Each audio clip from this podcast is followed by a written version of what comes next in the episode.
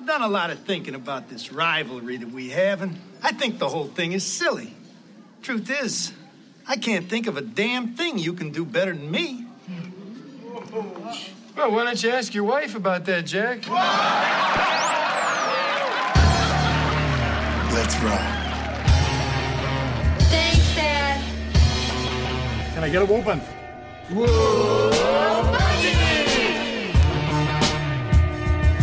No Man presents, live from the nudie bar, the Married with Children podcast.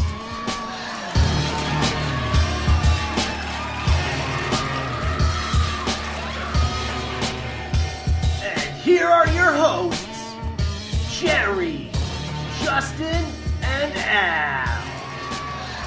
Yes, guys, we're back. We're live. We're groovy, and we are in the nudie bar. This is a big two-parter we're doing tonight. But first, let me introduce the guy who woke up surrounded by little potatoes and a pineapple ring on his back. Jerry, what's up, man? I always get nervous around supper time. Yeah, why do you always run to the neighbor's house and go under the bed? Um, maybe because you basically tried to make me the main course at your luau. Hey, listen, This isn't Donner's Pass. What am I supposed to do? Go hunting through spider webs? That's what most people do. Yeah, well, guess what this guy does who's joining us tonight? He drives a nail through a table with his own forehead. Justin, what's up, man? I do have a hard ass skull. Now, what if somebody went to punch you in the bread basket and they instead made contact with your forehead? It would it would break their hand. How tall are you? and as promised, we want to give a shout out to a new patron of our show, Andrew. Thanks a lot, bro, for uh, joining uh, patreon.com, uh, supporting the show, and getting all the new Extra Married Children podcast content. We drop new stuff every month. So tonight we are reviewing Married with Queen, part one and two. This is season three, episodes 17 and 18. The air date for the first one, which is probably not accurate, was April 23rd, 1989. Peggy and Al attend the Polk High School reunion where Peggy is determined to win the title of reunion queen. This is a pretty big episode. It's a two parter, lots of guest stars. This was directed by Gerry Cohen. The writers were Ellen Fogle and Michael Moye. So this is a two parter. It's what the third one? What was the first one? Um, Poppy's by the tree.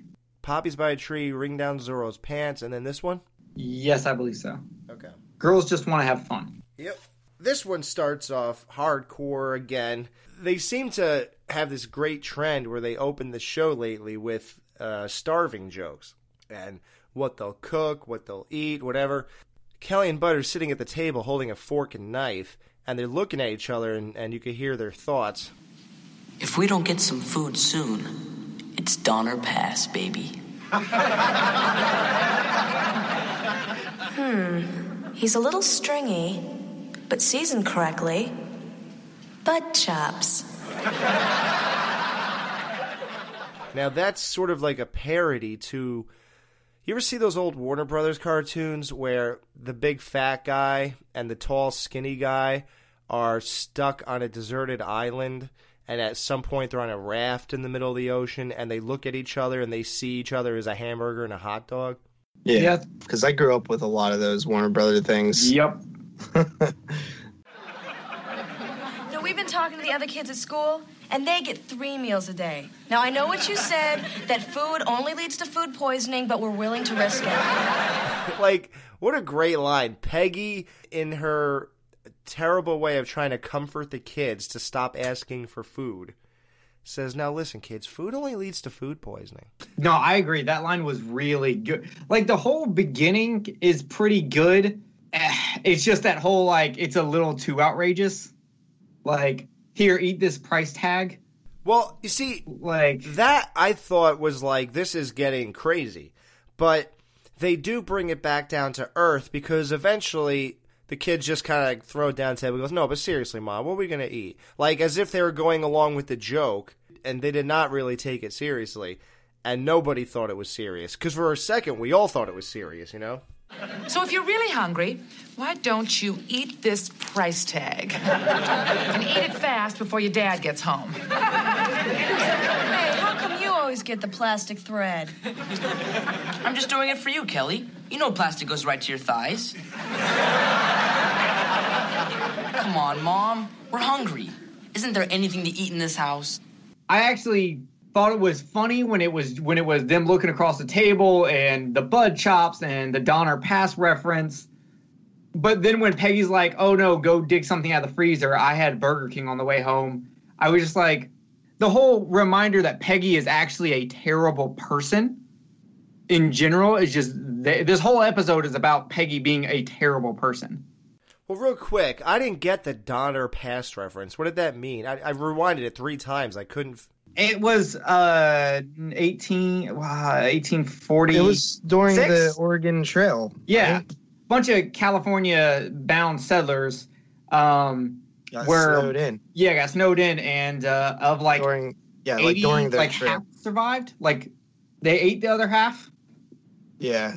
Resort They- to capitalism? They, they ate a lot. Like there's a lot of movies and TV and, and documentaries on it, but it's like one of the more uh, infamous cases of cannibalism. Now he said by f- something o'clock, Donner Pass. Is that what it's yeah, called? Yeah, they call that to this day. I think they call that area the Donner Pass or something like that because that's where they were hung up at.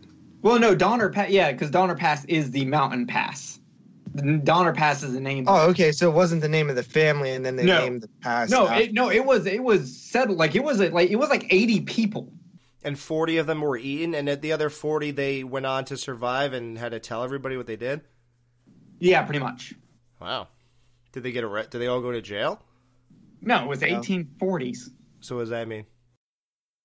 Well, I mean, rules are a little different, but also like if you kill people and eat them, I think it's bad. But you like if in a survival situation, like the rugby team that um crashed in wherever the hell they were, the Alps or something like that, and they ate, all ate each other. Like they nothing happened to them either. Yeah, it's one of those cases where you didn't like kill someone to eat them just because you've always wanted to know what a, a butt tastes like. You did this to actually survive a Yeah. horrible incident. Like, say a school bus driven by a blonde 15 year old crashed into the Jiggly room and there were explosions and we were stuck here and for some reason like the simpsons movie a dome formed over us Mm-hmm. and say you two got together and were like let's beat up jerry and eat him Right. You most likely Oh, would oh, not get so- any legal trouble for that I, I was right, uh, Jerry. It is the Reed and Donner families that. oh uh, was it that because it, it uh, i think if you google it it comes up oh the pass was the pass was later named after the group okay yeah So, you're right 32 members of the Reed and Donner families. Apparently, there wasn't anybody that was, just from my brief reading, I- I don't think they actually killed people to eat them. They just ate the people that died. Oh, that's okay. yeah, I mean, if you if you wait for them to die, then that's what I mean. So what's the crime? I, that I didn't let you bury them. You could bury their bones. Cannibalism is a crime, I th- believe. I don't know. Is it a crime? Is cannibalism a crime? Uh, Like, did well, that guy who who got that other guy to like? If I just would kill myself and be like, or cut off a piece of my hand, and was like, "Here, eat this," is is it illegal for you to eat? Um, well, it depends. That case in Germany where the guy, like on camera, was like, "Yes, I'm giving you permission to eat me." Uh, they deemed it illegal, and in the United States, um, it, it there are no laws against cannibalism per se, but most, if not all, states have enacted laws that indirectly make it impossible to legally obtain and consume the body matter. So in the United States, there's no federal law for it, but almost every state has a thing that says no matter what, you're not allowed to eat humans. You're not allowed to serve yourself.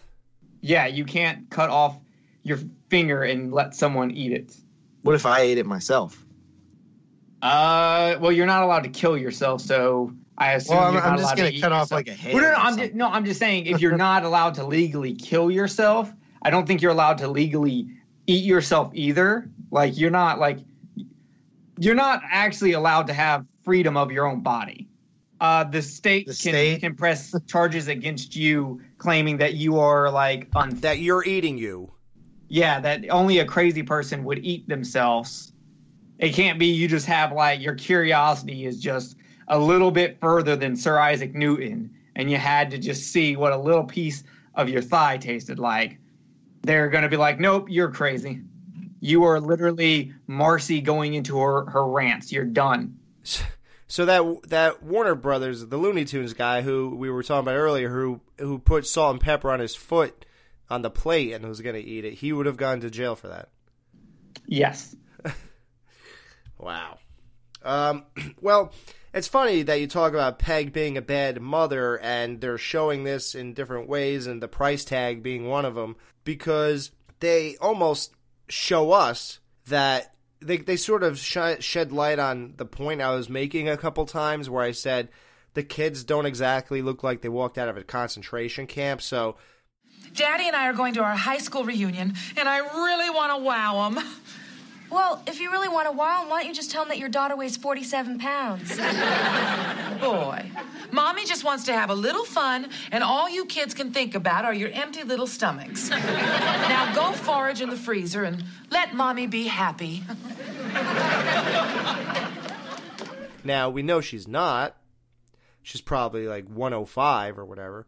So that proves right there that that's not what's really taking place there. So between that, the way they eventually react to the tag, it's sort of like everyone's in on the joke. But yeah, Peg can't look worse by buying a $500 dress. I mean, do we really got to pull out that calculator again?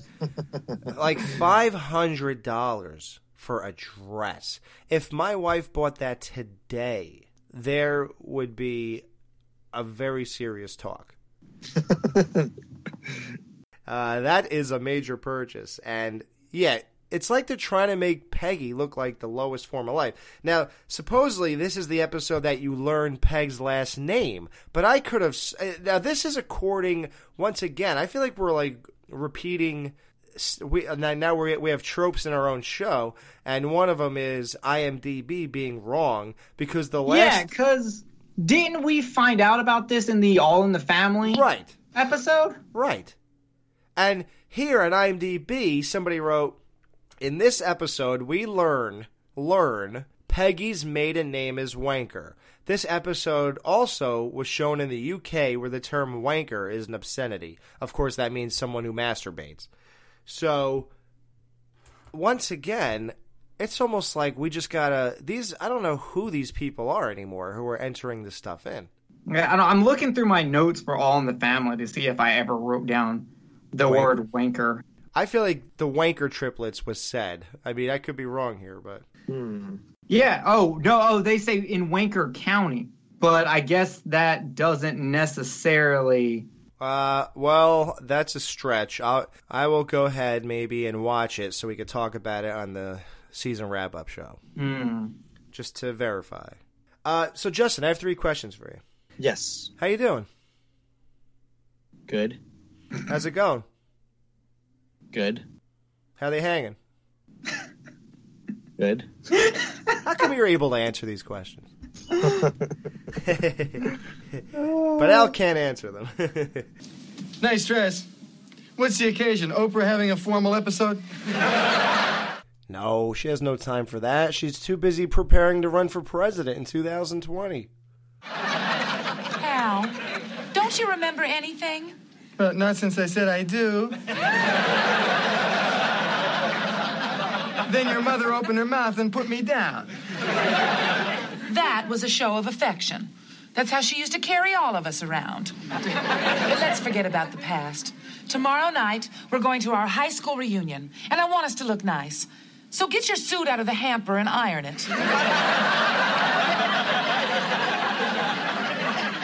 Peg, I don't want to go to my high school reunion.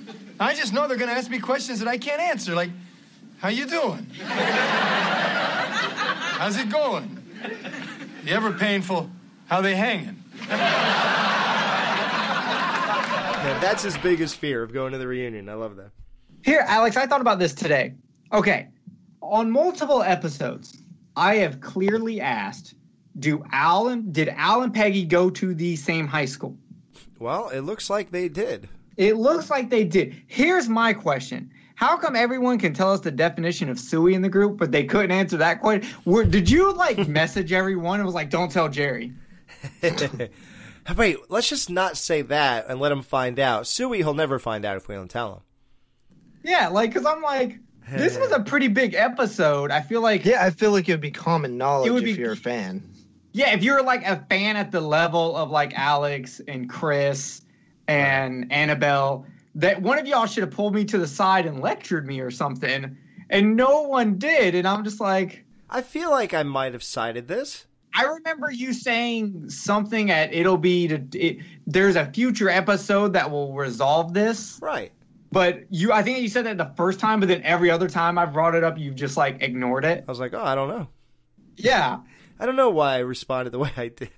For like they didn't even go to their high school senior prom because he was watching football at her dad's house and telling her to shut up the games on. At that point in the relationship, someone should have said, you know what, maybe not. Well, as much as we love them, or at least Al at this point, because Peg's getting on our nerves. Hopefully, uh, hopefully this she, she kind of wins us over again down the road. Because I don't know, she in the last five or six episodes has been doing nothing but getting on our bad side. so I, I hope something changes very soon. But um, yeah, we love Al, but we have to admit he doesn't have much. it goes back to what me and JP talked about that one time when we talked about how we think Al is secretly into being miserable. It gives him uh, it gives him rights to complain. Well, he said that he admitted that on on the show. He said if Peg goes back to if Peg works, then I can't complain. Well, I know, but when we had that big conversation, you were against our whole idea that he was really into being treated like crap. Okay, there are people in the world who are not doing very well, right? Yeah. They would they complain all the time. They think that they deserve this, they should be here, they should be doing this, but they don't do anything to make that happen. Now, that's not any a, a deep psychological thing. It's just they're not they think they're motivated, but they're really not. They think they want these things, but clearly they don't want them bad enough because they'd rather just go home and relax. Like, they don't want to succeed as much as they want to sleep. They don't want to succeed as much as they want to be cool and hang out with their friends, just do whatever. You know, like they just they they kind of want it, but they they don't really do anything to make it happen. And and that's sort of what Al is. And I think he's sort of submitted himself like, eh, life stinks. I did this and that. Now I lost this. I can't be this. I'll never touch a beautiful woman. I'll never be a football star like I thought I would. Uh, all you know, like he said to the librarian, like he just kind of figures it's over now. He's like forty. So you don't think that he, it's he likes it? You think that as soon as he found out she was pregnant, he just gave up all hope for the rest of his life? Well, I, He was just done, and he was like, "Oh well, no need to better anything." This happens in real life all the time. I have a friend who got married and he's sort of not that happy in his marriage. He's not thrilled about his whole situation. He has kids and he has the wife and everything in a house.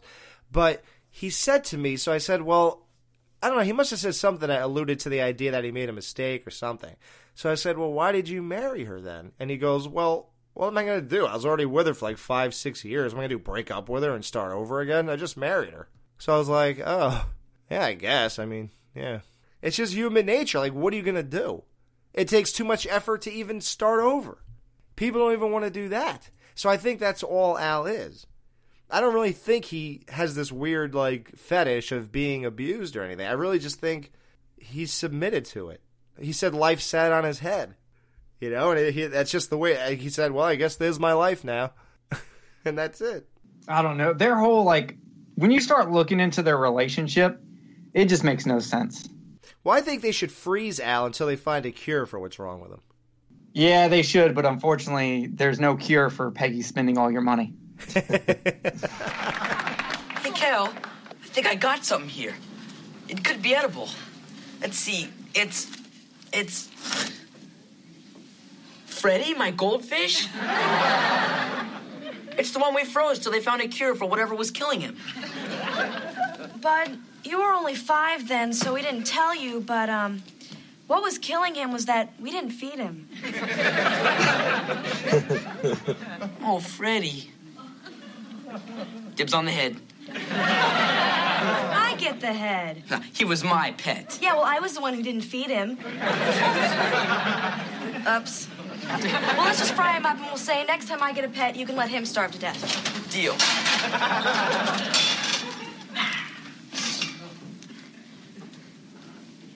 Kill, I can't. I mean, I just can't eat Freddy. He lived in my room.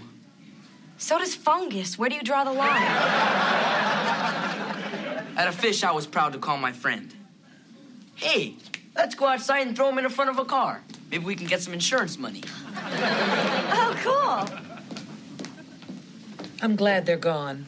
They were depressing me, Al. Who wants to eat the head of a fish? Yeah, I mean, there they- are people that do that. I mean, but that just doesn't even sound like where, like that's not where the I would be like. Of course you can have the head. that means I get the body. The body. There's more meat on the body. Does the does the eyeballs give like an extra flavor or something? They do actually. They're spicy. Oh, okay. yeah, so so you guys probably hate it when when Bud says I'll throw the fish in front of a car. Okay, let's get to the logistics of this. Who would notice that a one inch goldfish was in front of their car at, on any level? Well, no, I think he meant throw it at the window of the car, hoping that that would make them like. I crap. still wouldn't stop. If if something like that hit my windshield, I'd just keep driving. Oh no, you're right though because they could because they bring up the uninsured driver thing. So they literally mean for to have them run over someone's fish. Right. Wow. Oh, wow, I didn't even realize that joke was that bad. That's pretty Holy bad. Crap. Yeah, and and to make it worse, let, let's just say that it was just his immaturity, a 15 year old kid talking dumb. His he has a sister that's even dumber than him, so they both go along with this. Okay, but the idea that it actually worked. The only problem though is that the guy didn't have insurance. Are you serious? Are we still going on with this joke? That's like something better left forgotten. But Well, no, there is one good part of this joke, and that's Kelly getting in the back seat for fifty bucks. ah, that's that's she's pulling down some some good uh, coin there, man. 50 bucks. Yeah, exactly. That's pretty good. I'm not complaining. Did you guys notice that she sort of um, had a weird response? Like when he said something about throwing the fish in front, she smiles and then goes, like, it seemed like three seconds too late, goes, oh, cool. I just thought she was dumb. Well, I think she was actually waiting for the audience to stop laughing. Oh yeah, maybe. Yeah, and it, it was a very, uh, it it was a, a, a timing misstep. Like, that's bad timing, comedic timing. Hey, let's go outside and throw him in the front of a car. Maybe we can get some insurance money. Oh, cool. But you'd have to look at her to really pick up on it, though. Peg's nemesis in high school is Connie Bender. Which was not her original name in the script. Really? Yeah, let me find this. It's actually really funny. Uh, in the original first draft of the script, seen here, there are some notable differences in the dialogue scenes, such as Connie was originally named Nancy, and the quote was going to be Nancy Bender, suck the chrome off a fender. Do you think she was hot? No. wasn't there? But wasn't there a different like rival that Peg had in? in She did, Alley in the, the- Dolls. Yeah, she had a completely different rival. I guess she had two rivals. Peg doesn't get along with anybody. Yeah. Mimi Stokes, Connie Bender. Yeah, so Connie Bender is played by Lisa Raggio, and I have to tell y'all the funniest thing I found out. This actress has played a chick has played Chicken Nugget number two four times for McDonald's. Whoa. What? She has been the voice actress of Nugget number two specifically four times. How come she couldn't land the number one spot by the third time? I don't know. Um, she also did voices for GI Joe. She mostly was a voice actress, um, so there are no nude scenes for her. Thank God. I just wanted to share that Well, that's you. some good news. Well, What's the bad news? oh, that comes later. Well, she's a redhead, so much like with Pippi Longstocking in The Harder They Fall, Peg has another rival with another redhead. So, uh, now the kids come back, like we said, with the car gag, and now they're going to check the cobwebs for spiders, and Kelly's totally down with this. Now, Justin, at this point, is this too creepy to enjoy their bonding, or are you still are you still happy that you're getting that? Yeah, I, I, I, I, always like when the kids are hanging out and have their own subplot. I mean, I think they're kind of hammering the Starving thing home. starving thing a little much at this point. I, and I was actually thinking about that on this episode where I was like, oh, wow, when we get to the wrap up show, like one of the overarching themes that they just freaking shoved down our throat was that everybody was hungry all the time. but I'm to say this: so far, they have not missed. I think every single starving joke has been awesome this year. Like, really, is, has there been one that we don't laugh at? Except, like, I wouldn't say throwing the fish in front of a car is part of it. So, Uh, there's some of it that really works, and there's some of it that doesn't. Uh, there, I like. I don't think the like. I don't like the parts where it's too extreme, like finding a frozen goldfish. you don't? I thought that was great. I, I don't like it, and I. But like then there's certain parts like I like them. You know the bud chops. I like those jokes. I like when it's just them talking about it, not when they're like, not when they bring it into reality and it's like when they find some Yeah, when they're trying thing to eat, under like- the stove or something. Or a box top trail mix. yes, like I don't. Wow, I love that. I prefer like it was funnier when they did the jokes of like Al making them campfire burgers that Al had to cook and he had to make out of random stuff they have at the pantry. But like now it's at the point where they're like, there is nothing in the pantry, there is nothing in the freezer, there is nothing in the refrigerator. Mm-hmm. Like it just because that all just makes Peggy look bad and it works off that backbone. And I don't like the trade off. Because you want to love Peg. Not that I want to love Peg because, you know, people run away from her on sex night, but I want to at least like her. Hmm. Well, don't forget, Al rules this house. Uh, What he says goes. Oh, that is such a beautiful dress. I just saw it on Michigan Avenue. But my husband didn't think we could afford it. See, Steve? Al doesn't mind spending $500 on his wife.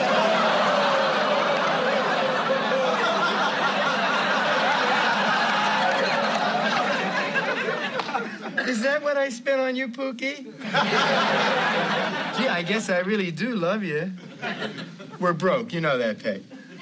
Oh, Al, what difference does it make? Another month in debtor's prison? I'm going to be reunion queen. That's so exciting.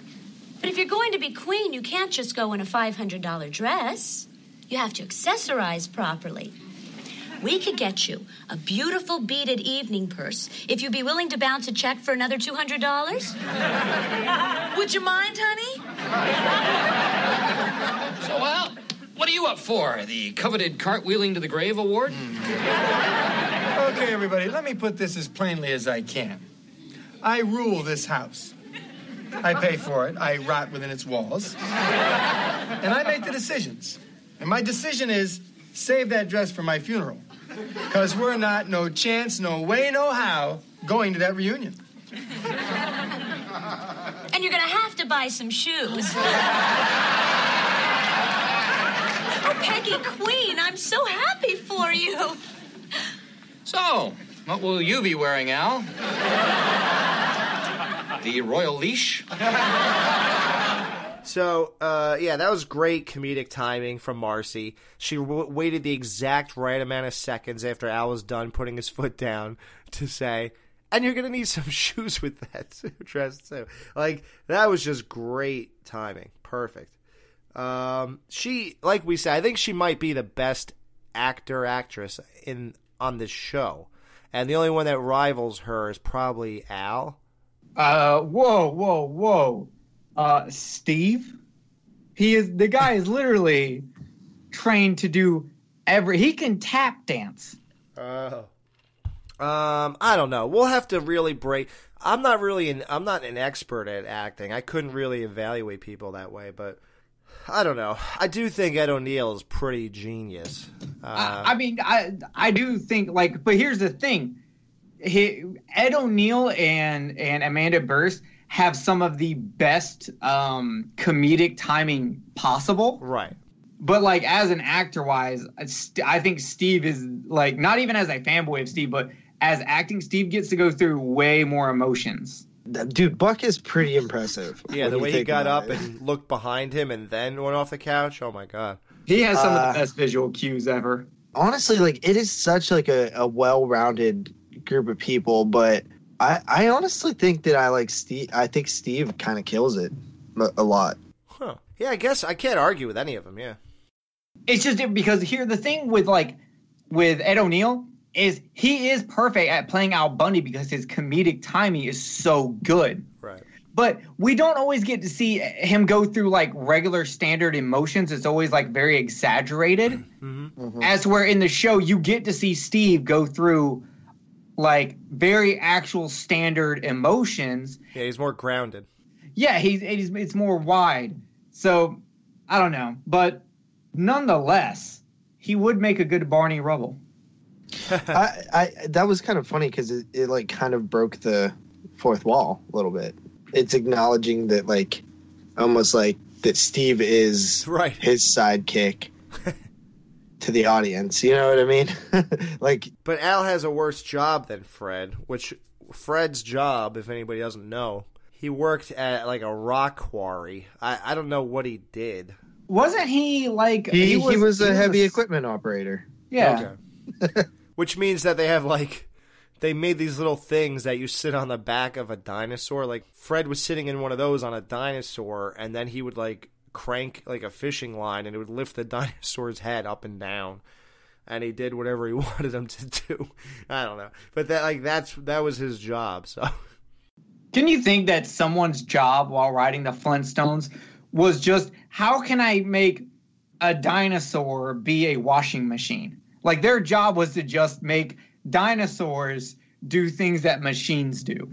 Yeah. Well, one of the best ones was uh, it was the Christmas episode, and Fred talks into, uh, or his boss, Mr. Slate, talks into like, uh, you know, the, an intercom or whatever that's just in his office, and then he says something into it. And since there's no wires to, you know, have speakers and sounds that go to other rooms, the bird heard him, jumped up and flew out of a hole in the wall into the where the receptionist lady is, landed in her intercom, and said what he said.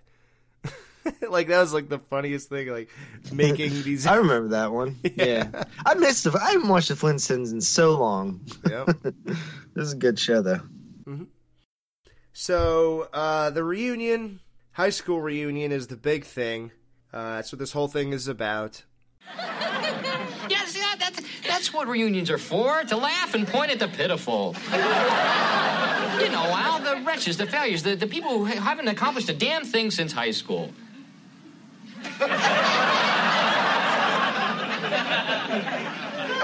Uh, uh, I'm sorry, Al. You know, Barney Rubble wasn't much. But at least he was supportive, Steve. Marcy, let's go home, punch up some of our old classmates' credit ratings on the computer, and make love by the flickering ashes of their lives. Steve, we'll make a bet of our negotiable securities and do the wild thing. Acknowledging the fact that these people have virtually done nothing since high school. Oh, sorry, Jerry. hey, I don't know what you're talking about. I will go home tonight and punch up your uh, credit ratings, and then I will make love on the flickering ashes of your life. Hey, Jesus, what are you sadistic? Well, you know, it passes the time. That sounds kind of hot, though. I'm gonna do that. How what would the modern day equivalent of that is just to go on like someone's Facebook now? Yeah. Yeah. and say, wow, that's who you married? Ugh. Steve uh, f- sort of flubs a line. Did you notice that when he was like going through that whole thing, like, oh, I gotta check the rate, check this, check that. Like he's he starts to say one thing and then he stops and says something else. You know, all the wretches, the failures, the, the people who haven't accomplished a damn thing since high school. It's not as bad as what Al did in the episode "My Mom, the Mom" when he was uh, talking about Bud throwing uh, a snowball through Steve's window. I think that was the episode. Al oh, yeah. flubs a line there, and I forgot to point that out. He he goes to say something, then he forgot his line. He changed it to something else midway through, and then they continue on. So we'll play that on the season three wrap up show too. We got to write all this stuff down to make sure we get to it. Al eventually agrees to go to this high school reunion. He didn't want to. Whoa, whoa, whoa, whoa, whoa. We're not skipping how Peggy gets him to do it because I want to compare this to the last episode and what Steve and Marcy did. Okay. Putting little whittle hunky bear, yummy wummy hairy tummy, simple wimple pimple bottom, and donkey wonky. Ugh. Oh. Those were said live in front of an audience. Yes. and people were okay with it. We just gave Steve and Marcy the biggest crap for their lovey-dovey things. Peggy talks to Al like he is a retarded kindergarten dog, and and you're just gonna skip over that? and Peg promising she'll never ask for another thing. Okay, well that's just her lying, but still, like, no, it's repulsive, all of it. yeah, I was just like, you know what? This blows Steve and Marcy out of the water. Yeah, if I didn't have to do the show, I was about to hit the fast forward button halfway through Winky Pinky. I had to play it back like four times so I could get everything written down. Well, then just for you, I won't play the clip over you instead because you made all that effort. I was going to do that, but hell, if you went through the effort, I'll leave you in there. Don't make the audience hear it. Uh, yeah, I won't make you guys suffer through it again. But now that you insist on going, there are going to be a few rules.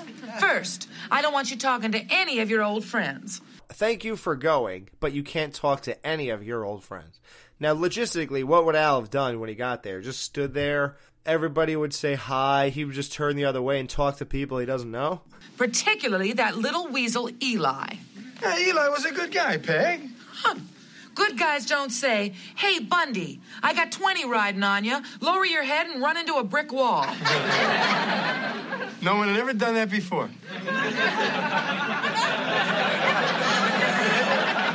You know, I like to think if you hadn't, you might actually have been a garbage man. Rule number two I don't want you getting into any fights, particularly with Jack. Yeah, and not only that, rule number two is he can't fight, especially with Jack. But Peggy's going to shut down her rival, but Al can't do that to his rival. That's messed up.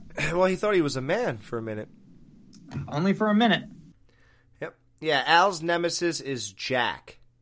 Uh, anybody get a last name? For some reason I don't know. Uh, didn't because they only refer to the wife's former last name, Connie, and they never refer to her actual new last name, which is weird because they call Peggy her old last name and new name. Even in her insult. Yeah. Yeah, the guy who plays Jack is named Jack, and his last name is Yates.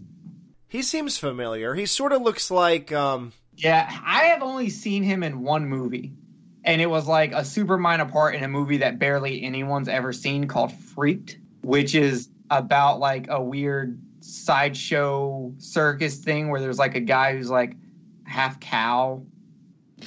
It's a really, really weird movie. Wow, I'm glad this episode catapulted his career. Yeah, well, the thing is, is uh, okay. We're gonna go through a lot of people in this episode, but I'm just gonna go ahead and give you all the heads up. Most of them have done either barely anything or just a whole lot of TV, like one episode specials. That's it. We don't have like. There's only one person in this whole thing who like amounted to like something. Everyone else is just their career was just one. Sh- They were lucky enough to be here. That's what you meant, right? yeah, that's the nice way of putting. Jack. Yeah, I remember Jack. I don't like Jack. He had this thing about being the best. Always trying to top me. I'd make the team, he'd make the team. I set a record, he set a record. He passed a gallstone, I married you. You could never settle that tie. Jack and me split the school right down the middle. Half for him, half for me. Then graduation day, we were going to fight it out in the schoolyard. Me and him, till one of us dropped. Well, then something happened. Yeah, I think that something was Eli betting you couldn't jump over a Mustang going 50. I was two inches short of that, Peg. My toe had just cleared that driver's nose, I'd have won that $10 bet. and my fight with Jack. And played college ball and married a debutante. Been rich and famous. But everything worked out just fine. I got no complaints. Oh, God. Do you think you could jump over a Mustang going 50 miles an hour? Yeah. Over. Uh, yeah, I do. you yeah? think you could do that? Probably. No way. I've seen Okay. people do it. Just because you've seen people do it doesn't mean you could do it. I mean, I do you th- are you asking would I try it? Absolutely not. Do I think that I could do it? Yeah, probably. I mean, how tall is that? Um, I had a Mustang. It was up to my, uh, I'd say, uh, the bottom of my neck. Yeah. Okay, I can, I maybe couldn't do that. I would have to. That's pretty high jumping, right? Yeah. That's like five five foot or something. to be fair, he got bet fifty dollars to do it in, in the 1960s. I mean, that's a lot of money. I miss when Justin used to pull that calculator out. In the 1950s, you said. 60s. So, like, what year are we saying about? Uh, hold on. I actually have something in my in my uh research. Yeah, don't we know the year of the reunion? No, not exactly. It doesn't say 10 year or 20 year or whatever. Well, here's the thing. The thing says Al and Peggy were born in 1948, which makes no sense because Al is older than Peggy. I, I thought. Yeah, he's like 10 years older almost. Apparently not, because in the show they were both seniors at the same time. Right, which Um, is. But that doesn't mean that you're not older. Well, she said he graduated at 30. Uh, well, okay, so they graduated in 1966. So it was fifty dollars in 1966. I mean, So- 1966. Six six. 1966 would be about $400 about it was like 387 Yeah, and here's the thing: Al got bet fifty dollars to jump over a car, and now his daughter gets paid fifty dollars to get jumped in the backseat of a car. oh I don't know. Did y'all think? Did y'all notice that connection? I thought it was funny. no. Both involving cars, both betting, both fifty dollars. I just couldn't believe that the price dropped for Al. He gets 50 to jump over a car, but only 10 in, in 1989 to drive his, a nail through a table with his head. Well, yeah, but you know, ten dollars go is like I don't know. I can't believe it. I can't believe Eli gave him twenty dollars to run his head into a brick wall. That's like a five dollar thing, not twenty dollars. Yeah. Now, uh, we get to uh, what? What would you say this pl- this took place in? What kind of setting? What the uh, the union? Most of them take place in like a gym, but this one looks like it's in like a hotel. Right, because they look out the window at some point. It didn't seem like gymna. No, it couldn't have been a gym. It had nice walls. It looked like uh, a hall of some kind. Yeah, it looked like like when we go to conventions, it looks like it's in one of those hotels. Yeah. How lucky would we be if we had our high school reunion and the Y came to play? Dude, if d- okay, Now, before we get into their music or anything, you know, let's drop some knowledge with this. Now, uh, the Y they were uncredited since they were not an actual band and had no lines, but they were all musicians. And the Y's lead singer and guitar player was Morgan Cavett. The other guitar player is Danny Timms, who was holding the go go dancer, Andrea Parker. The bass player was Peter Marshall. Unfortunately, the drummer's name is unknown, but the put together band was also hired to play at the cast party at the end of season 3, which was held in Studio City Lane's bowling alley on Ventura Boulevard in LA. The lead singer, Morgan Cavett, has a following story. He said, It was fun doing the show. Everyone was really friendly. When we showed up for the second day to tape the show, the assistant director met us at the door and said that director Gerry Cohen wanted to talk to us. He said, I'm not really a singer, so I thought we were going to be fired because of my singing. The director told me I was sounding too good and I could not sing so well. With a big sigh of relief and a chuckle, I told the director it would be easy for me to back off a little. I just started screaming the lyrics and everything was fine. So that was uh, knowledge that we got from Bundyology.com about the Y, which obviously was the high school reunion band on this episode. This song killed me, and I had to go see if it was a real song, and it is. It's called Shotgun by Junior Walker and the All Stars. Wow. And the other song they do is real also. Okay, and where are they? Because we have to play one, or DJ has to play one of us. We can take a freaking break at some Do, point. do, uh, the song they do in part two is what what becomes of the broken hearted by Jimmy Ruffin. That I recognized. Yeah, and then the song they play during Al and Peggy's slow dance is "This Guy's in Love with You" by Herb Alpert. Huh. So they played all legit songs. Yeah. I don't know. I I didn't see, but the band the band's not real. Well, the joke obviously is they're making a joke. There's a band, as you all know, called the Who. So you know the famous Who, What, Where, When, Why. So it's funny to say the Why. Like, why are you guys a band? Why are you here? You Yeah. that's the joke. Dude, I I was dying when the go-go dancer was like, "Can I take a break now, Daddy?" you see a look on her face like she hated her dad. Oh, That look on you her face? your dad if he made you be a go-go dancer for forty-year-olds. Wait, Justin, is that what your dad made you do? Is that why you were the hot tamale, or was that voluntarily? That was uh, college. What i- what is the what do the girls say? College. Mark, working my way through college. is that what you did? Wow, how'd that work out? Good. No, You still have loans? I never went to college. He was trying to get the money first. yeah, yeah, he's like, I'm gonna save up three hundred thou, then I'll register. There's three things that uh that I want you guys. You know, we're gonna do a convention. We're gonna sign autographs because we're big stars now. We've been doing this for over a year. Now, uh, Jerry, when they ask you what you do for a living, now what are you gonna tell them? That I am a garbage man.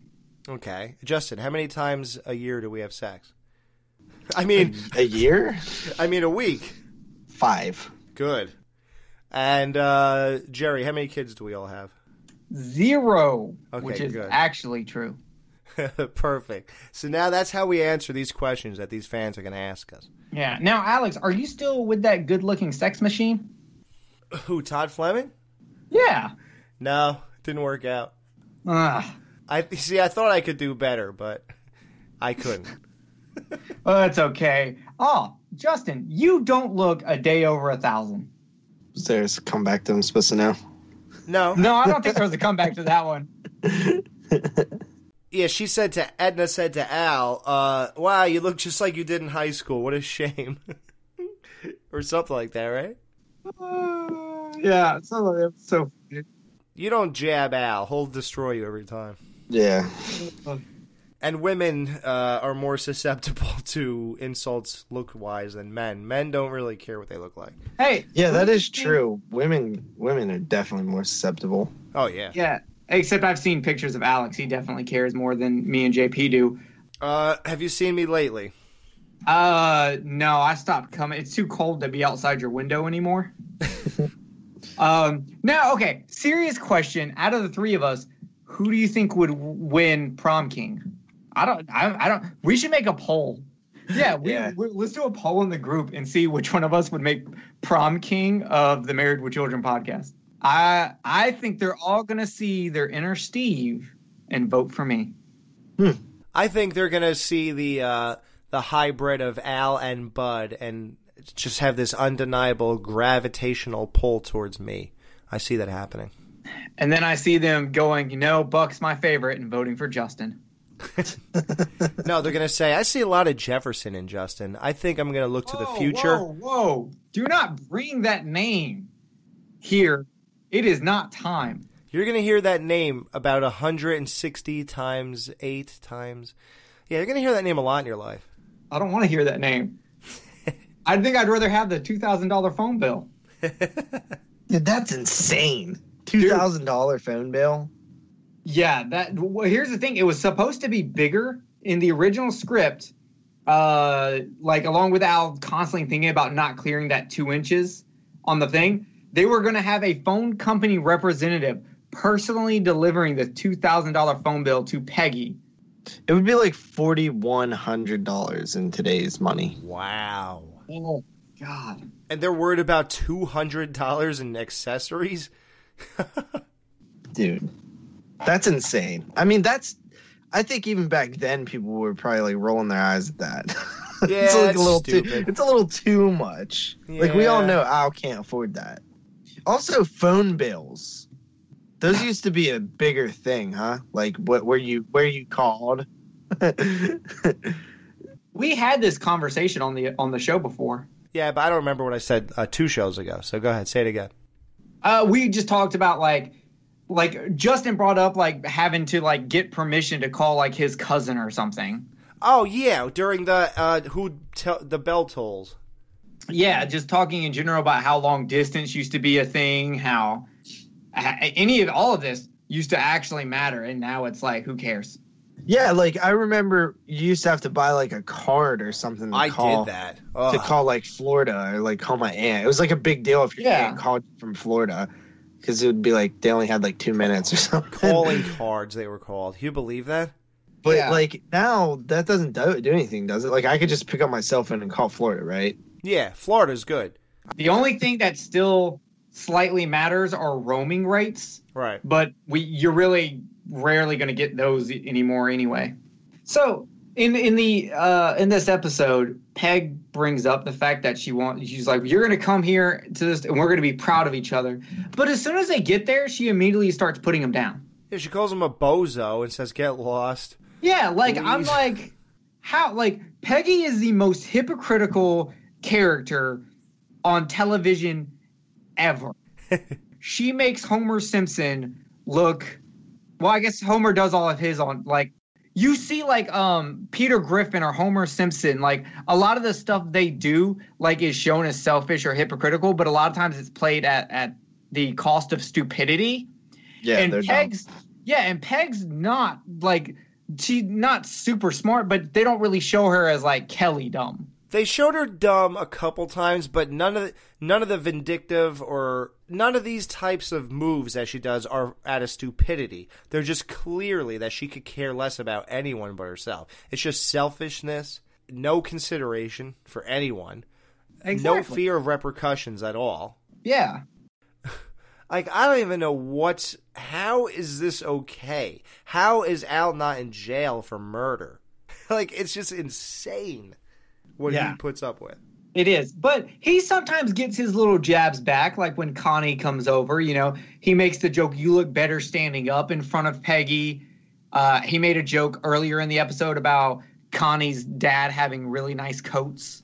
Yeah, I didn't get that joke. What did that mean? Like he uses because when um he was talking about them being over at uh her dad's house during prom night, they made love on her dad's coat. Him and Peggy made love on Peggy's dad's coat. So him insinuating that he also hooked up with Connie on her dad's coats.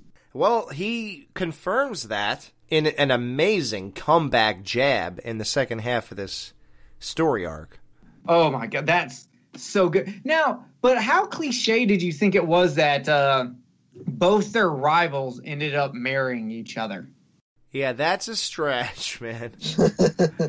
I was like, okay. I was like Bing Winkleman. Okay. I was sitting there thinking about that, but then I lost it because there's like the greatest visual jag, ja, uh, uh, greatest visual uh, thing ever right here. Jab. No, it's not a jab. Oh. It's a really good visual joke as Al walks away with Jack. Did either one of y'all catch that? Oh yeah. Al had an iron burn on the back of his sports jacket. Yes. That was great. Dude, that's amazing. At first, I thought it was like a stain, and I was like, "What the hell? Do you like fall in poop or something?" And then I was like, "Oh, it's the shape of an iron." Yeah, well, he pulled it out of the hamper and ironed it. Hey guys, want to represent the Married with Children podcast? Go to teepublic.com, T E E P U B L I C dot com. Just go to the search bar and type in Married with Children podcast. They have everything you need to rep your favorite podcast tank tops, long sleeve shirts, baseball t shirts, crew necks, hoodies. They even have these in kid sizes, phone cases for all different styles and sizes. laptop case, stickers, wall art, notebooks, mugs, pillows, tote bags, travel mugs, you name it. They got it all, guys. And for great prices, go to teepublic.com for all your Married with Children podcast representational needs. Yeah, so Connie Bender, that's the new Mimi Stokes. I'm sure Peg still hates Mimi, but. And she lost to Mimi, so let's see if she'll lose to Connie. Excuse me, ma'am. I'd like to order a drink. Peggy? Peggy? Wanker? Don't bother to thank her. Connie?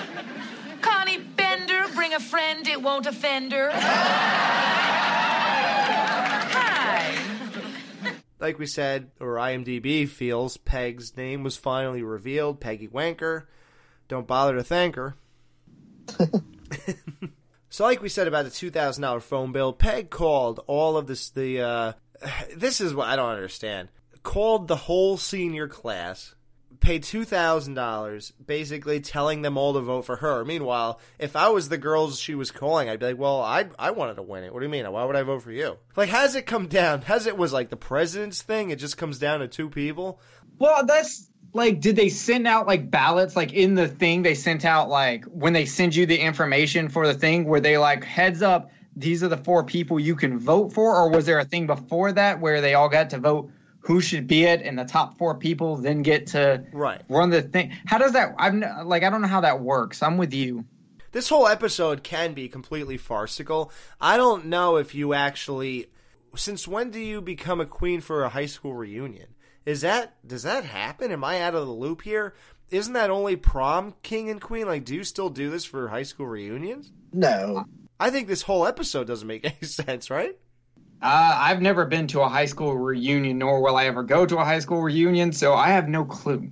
Right. I don't think this is even real.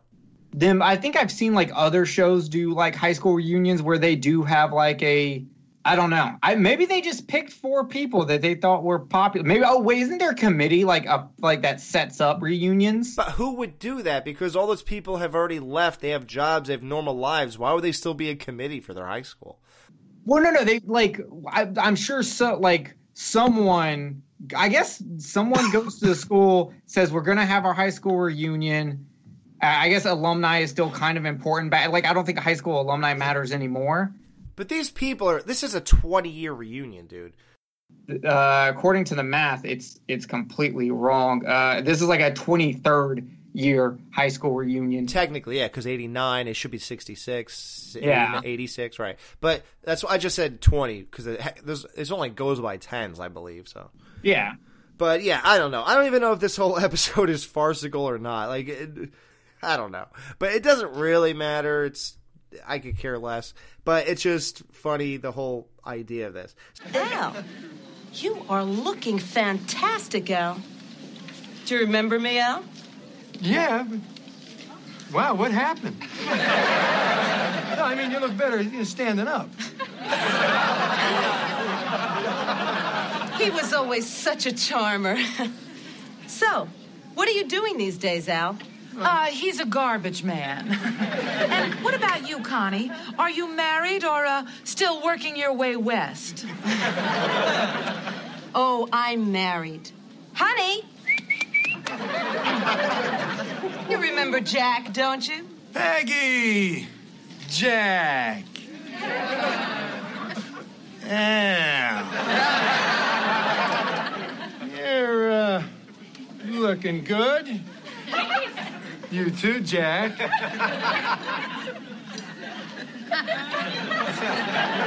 You want to go outside? You bet. Now, now, boys, this is a reunion. No need to pick up exactly where we left off. if we did that, Connie would be in the coat room with the band.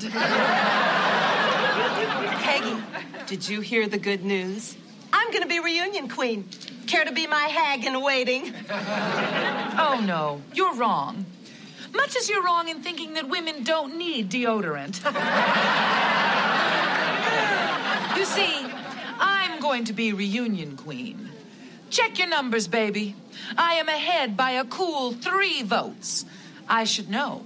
I called everywhere in the English speaking world. That was your mistake. Well, that and that dress. Oh, Sumo! You see, Peggy, I think you forgot our foreign exchange students.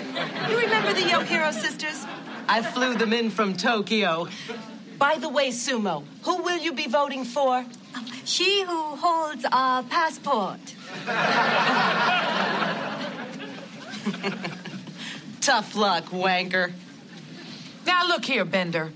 I didn't spend $500 on this dress, $2,000 in phone calls, and $300 for these shoes to go home with this. I swear, by the hairs on your chinny chin chin, I will be queen of this reunion. Not when you're one vote short, baby. Two thousand dollar phone calls, five hundred dollar dress, and a uh, three hundred dollar pair of shoes for twenty eight hundred. So I guess she never got that two hundred dollar purse. Oh, well, that's nice of her. Yep, twenty eight hundred dollars. like Al doesn't make twenty eight hundred dollars in in four months. That's five thousand seven hundred and three dollars and thirty three cents. Oh, the 33 cents just kills me. Because that's Al Bundy's number in football, 33. This is just. Oh, really? Oh, God. Yeah. Now, the cliffhanger. So, guys, we're wrapping up. That was the first half of Married to the Queen. The cliffhanger is that Peggy knows she's one vote short. What to do? So, guys, we'll be right back for the second half of Married to the Queen. And we will find out if Peg finally beats Mimi Stokes. Uh, I mean, Connie Bender. We'll be right back. It's time for No Ma'am to take a little break in the jiggly room. I'm the DJ and I'm gonna play a little bit of music that was on this week's episode of Married with Children.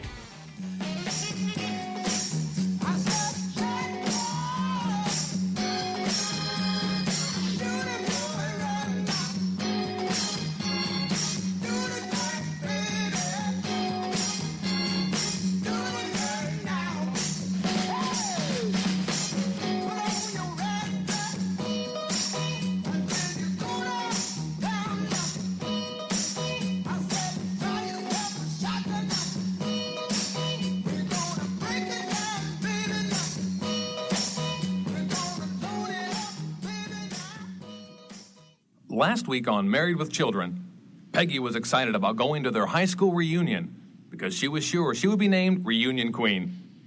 Al was excited too. Meanwhile, the kids are starving. Peggy's competition for the crown is her old high school rival, Connie Bender. Al meets his rival, Jack, who wants to pick up the fight they never had in high school. At the reunion, Peggy learns Connie has bought enough votes to win the crown, and it looks like Peggy's not going to be queen.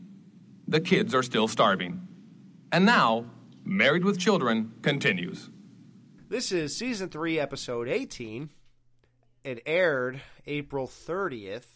Just double check when that last one aired. April 23rd. Okay, so a week later.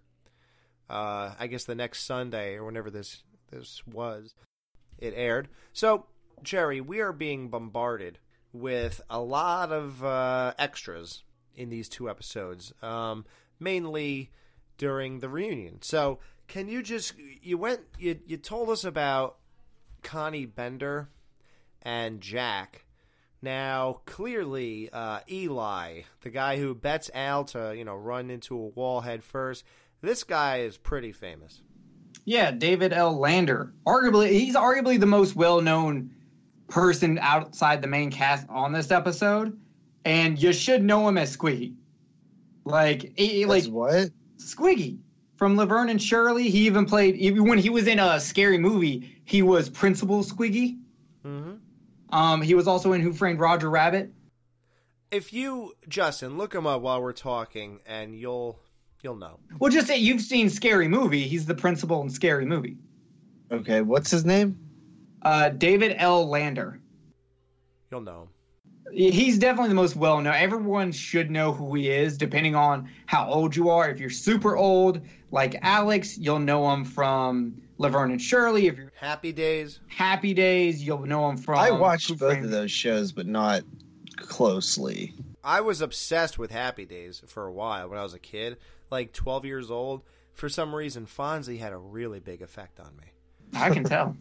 That's how I became this cool, actually. Oh, Alex, you know how you how you said where's the bad news? Are you ready for it? Oh God. All right, Vicky. Boy, was she hot. Vicky is the hot girl that lived in New Mexico that was smitten by Al. Also, com- that is a white chick. I 100% thought she was like some kind of Latina. And when I looked it up, nope, her name is Catherine Carlin. And uh, she has been nude, but I'm going to let you all know do not look it up because she was nude in a movie when she was like 60. I'm looking it up. What? Yeah, she. I'm warning you, Justin. It was like when she was when she was like 60, looking like Roseanne Barr. Really? Yep. Like I'm- outside? Yep. That's crazy. Like, do not look that one up. I just did. Uh, yes. Unlike Bud and Kelly, I don't want to know any more about ancient history. oh, Yeah. Well, we've got uh, Edna, which is played by Carol Mansell, who um, also not in a lot of things. She was in a, a Ted Bundy movie and an Ed Gein movie. No nudity there, though. Wow, what a connection. Ed Gein and Ted Bundy, Ed O'Neill and Al Bundy. Yep. Sumo Yohiro was played by Betty Muramoto, and uh, no nudes there either, but she was in a John Carpenter film. She was in um, the she was in Body Bags. She was the librarian in the eye segment, eye segment in Body Bags. Nice. See? You insult Al, you can get into body bags. Exactly. Now the go-go dancer was Andrea Parker.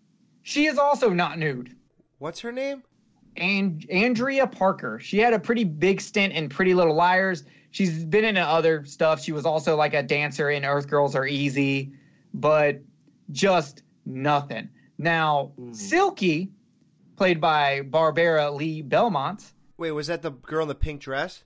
one of the black chicks. She she's been in Married with Children. We've seen her before, but she was uh, heavily in the background. She played Trish on the episode The Great Escape. Was she one of the cokehead girls? Uh, yes, she was. She was one of those. She was Trish. Really? Yep.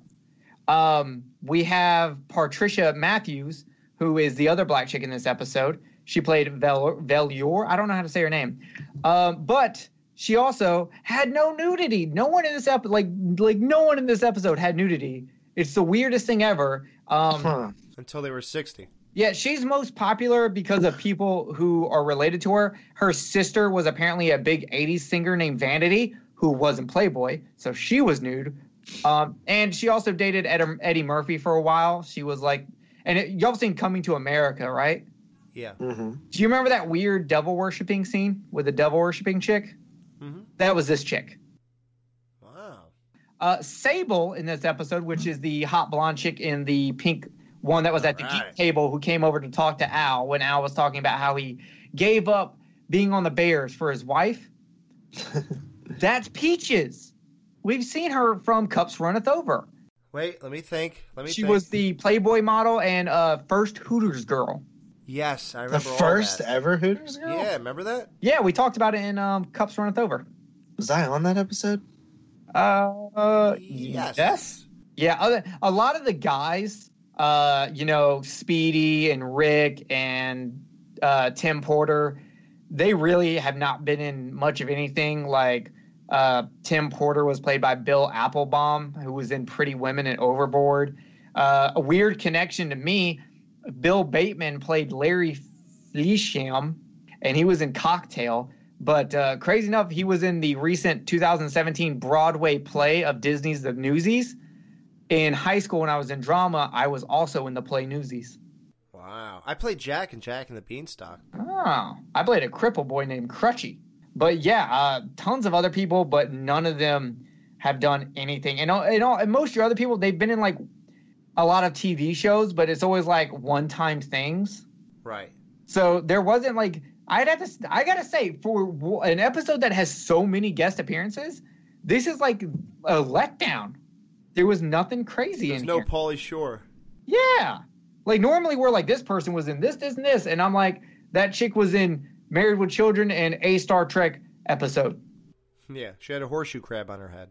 Yeah, exactly. It's like they're like nothing. Um, I was really let down by this. Um, Hey, listen, if everybody was a winner, then how would the winners be special? You know?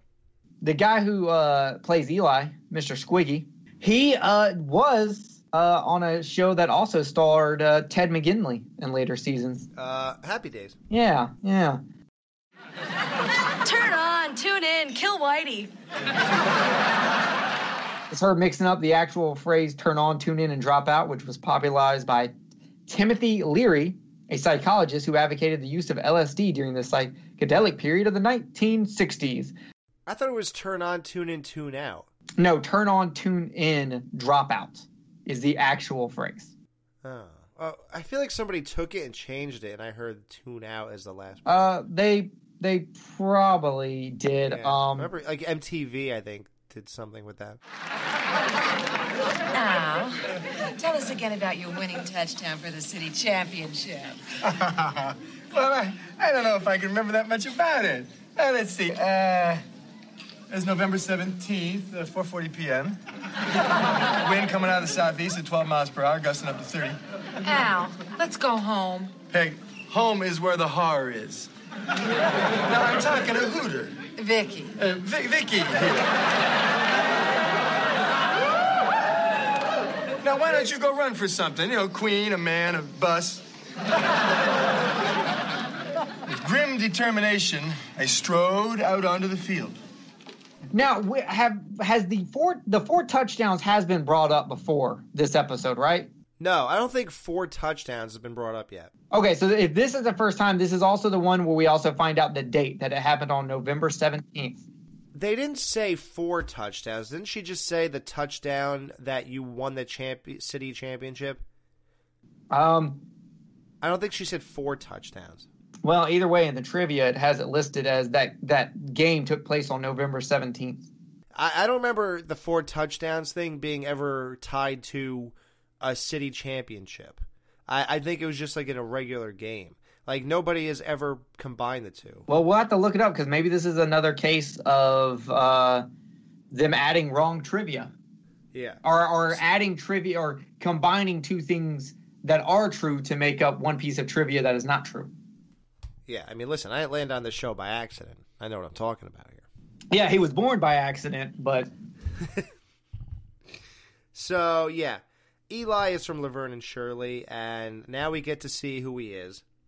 Now, how about the scene right away in part two here? Al's old buddies from high school, who are so grotesque at this point, you couldn't even tell that they used to be called Speedy, because they're like uh, 80 pounds overweight, bald, and coughing just from standing up. They make fun of the nerds like Milton and whoever else.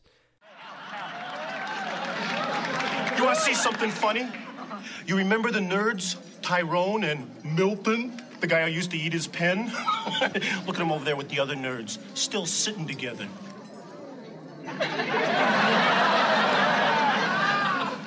You should have done your own homework, guys. Hey, eat your pen, Milton. How is the fact that they're with four, like, or three or four models completely go by the wayside, and we're going to focus on take the girls in between them out and look who they're sitting next to. I, I felt like this joke really like they really dropped the ball on this. While it's kind of funny visual, you're you're right. It's just kind of like uh guys. Logically retarded, right? Like the point, uh, like because the point is, is that the the nerds and geeks went on to get very well paying jobs where they have the money now that they are, you know, they can hook up with gold diggers. Right. That that's the whole point of the joke. But the way the jocks like, oh look, this will be funny. Look at this makes no sense. That's not funny. Yeah, what's funny about that? Yeah, that like I was. Th- this is the the one. Vi- and you know, you know me. I will give. I will allow a lot of stupid for a visual joke. like I've said it before. If it's if the joke is visually funny enough, I will let you slide. but this one they dropped the ball with. Okay, I'm gonna save the day. Okay. Here's how this joke could have worked, and I blame Gerry Cohen. I love you, but I'm sorry. You have dropped the ball in Poke High, and now here. Why didn't you have the three guys sitting at the table, and then as soon as the guy said that, we see the three girls come from the bar with drinks in their hand and sit down in between all of them? Oh, that would have been great. Yep. So stupid. Let's get you a time machine. You can go back and fix a few episodes for us. yeah, really? I mean, why didn't they just ask me? I know I was nine, but still. I, I don't get it. They that was a joke that guys just uh, here's what you do for all the fans of the show just just picture it that way. Bud and Kelly are still home, still s- scrounging for food and all that, and Kelly is cooking something that, in my opinion just looks delicious. Uh, boot soup. Yeah, uh, I'm not trying boot soup, but I think since it is Kelly, we should get Alex's sister Jen to do it. Oh yeah, Jen should drink it. Yeah. Would you eat anything that Kelly serves you? Just just drink the um the broth. That's so disgusting, dude. We're not doing that. Oh, Can you do that? no. Now, Justin, when you ate that toothpaste sandwich, obviously, uh, oh guys, go to our Patreon. Uh, Justin ate a toothpaste sandwich. You had to see the look on his face. He s- he squoze. Hey, hey, hey, hey! Don't spoil, man. They gotta they they gotta go there to see this. I, I, I'm just, I'm just, give him, I'm, I'm, I'm trying to tickle her ass with a feather here. All I'm saying is, when I looked at Justin, I saw his inner Steve shine. yeah, just think, you actually did what Steve did rather than Al. Al made the sandwich, but Steve ate it. mm-hmm. So you're more Steve-like in that way. But uh, yeah, he took about what two or three bites, and oh my god, and you, and you swallowed, right? Yes, I did. Yeah. So he ate toothpaste. Now we didn't actually do any research ahead of time to see if that was safe, but uh, w- hold on, Justin, can you still see me? Hello, I'm over here. Oh, No, here. I I feel like I'm a little vision disoriented, but I don't know. Ooh, yeah, Jerry, we should have probably looked looked that up, but that's all right. He can still talk, and that's what we, we do here. So you can hear me, I guess, right?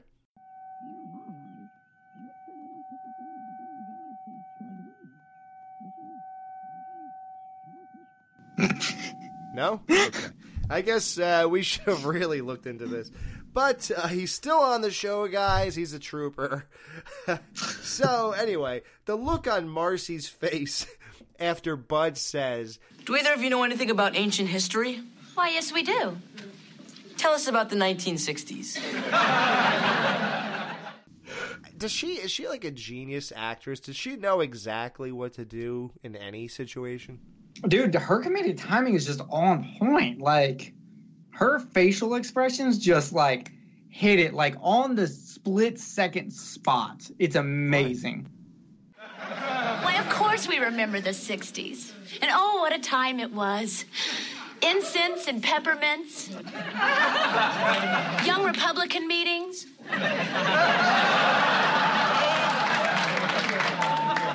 Yeah, we cared about things in those days, kids. I remember protesting the dress code in our school. I still remember the principal's face when we all took the pennies out of our loafers and wore our shirts out of our pants. And if that wasn't enough, one day I even put a little dimple in my tie. He's a rebel and he'll never ever be any good.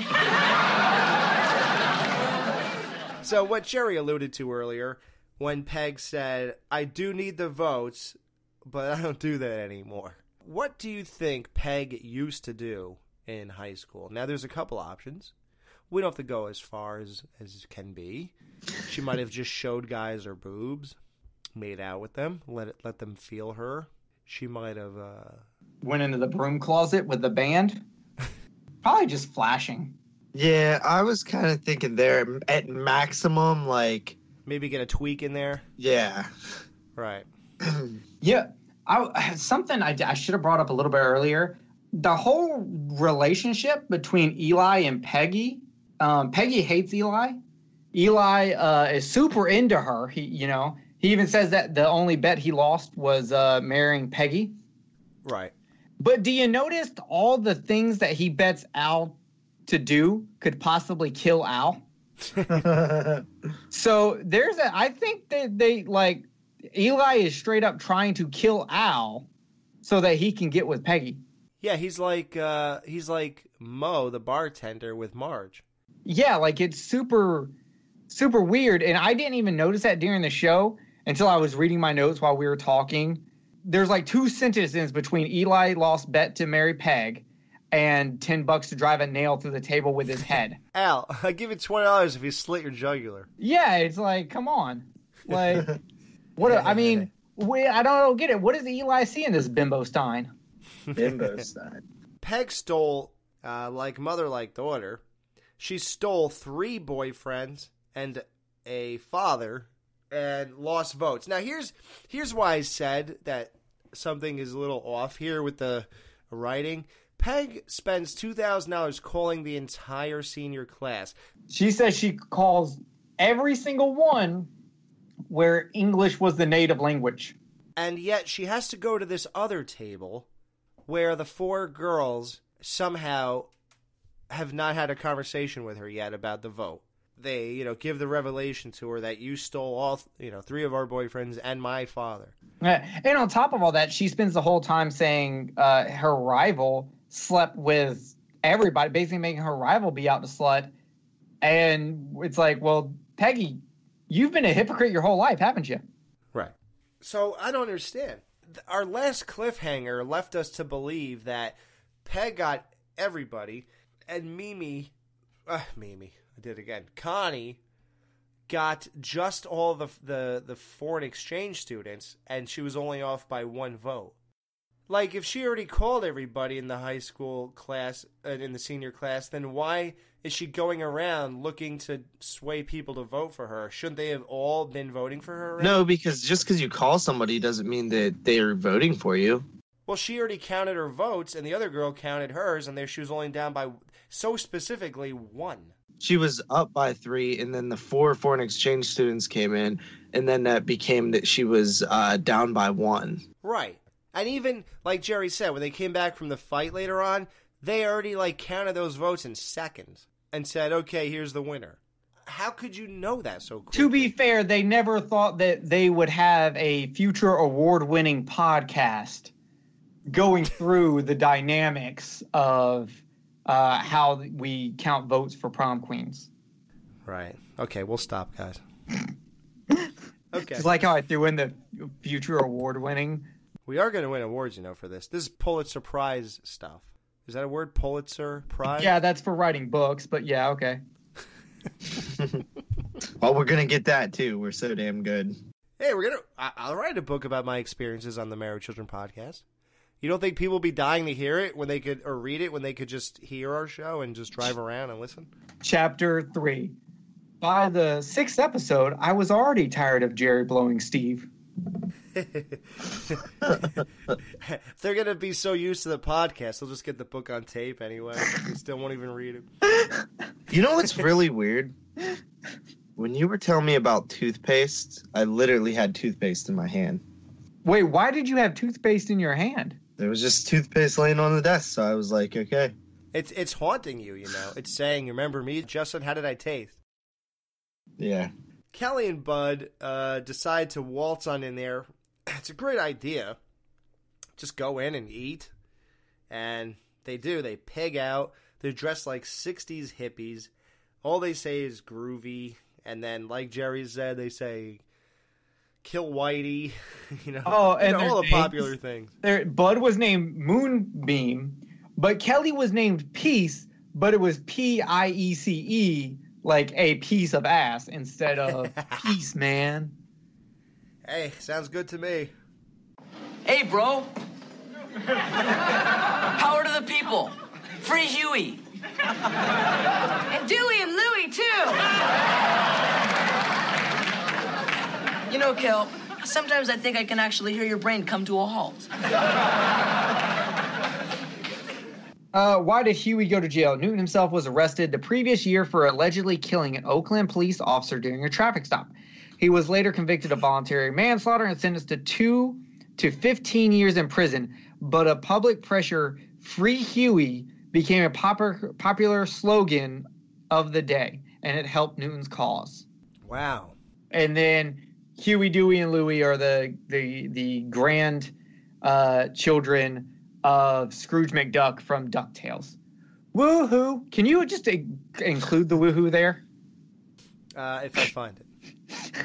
How much do I have to pay Oh, you? you can find it.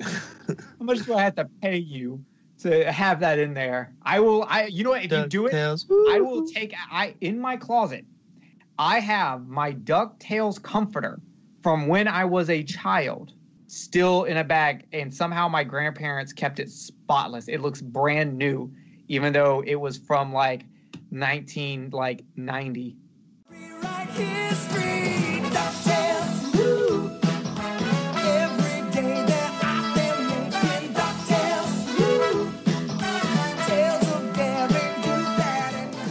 I wonder if they ever freed Huey.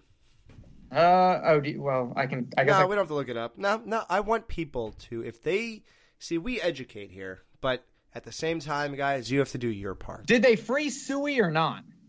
I meant Free Huey. Suey. Yeah, stop mentioning it, please. Free Suey. Don't bring it up anymore. Yeah. So Hooter. I meant Vicky is super hot.